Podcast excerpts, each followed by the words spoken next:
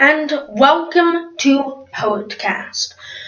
So today we'll be examining a poem of J.R.R. Tolkien's called Bilbo's Last Song, which happens after Lord of the Rings and is supposed to be about Bilbo and the end of his life.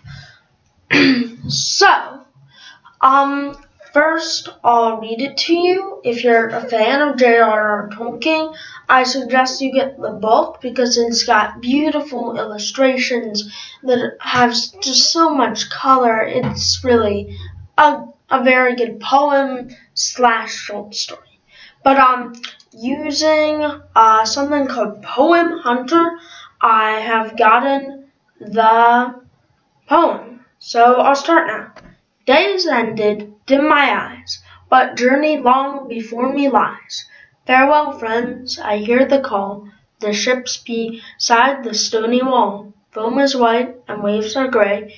Beyond the sunset leads my way. Foam is salt, the wind is free. I hear the rising of the sea. Farewell, friends, the sails are set. The wind is east, the morning's fret. Shadows long before me lie beneath the ever bending sky. But islands lie behind the sun that I shall raise ere a year all is done. Lands that are to the west of west, where night is quiet and sleep is rest. Guided by the lonely star beyond the utmost harbor bar, I'll find the heavens fair and free, and the beaches of the starlit sea. Ship my ship, I seek the west and fields and mountains ever blessed. Farewell to Middle Earth at last. I see the star above my mast. So it's essentially um, about how Bilbo travels to the west after um, Frodo gets rid of the ring and all that. Um, and if you see the illustrations, you really see what's going on. But it's essentially where he docks a ship um, to go to the west. And it also has parallels to The Hobbit in the illustrations down below.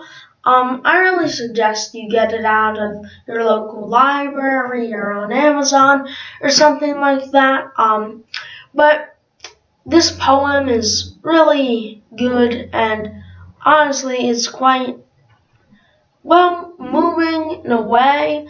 It's not like one of those super rhymy poems. It's one of the like J.R.R. Tolkien did not stretch to rhyme them. They do rhyme, but it's not like he was really trying to rhyme them. That was his only goal and the syllables and the way they're blended worked it out really well.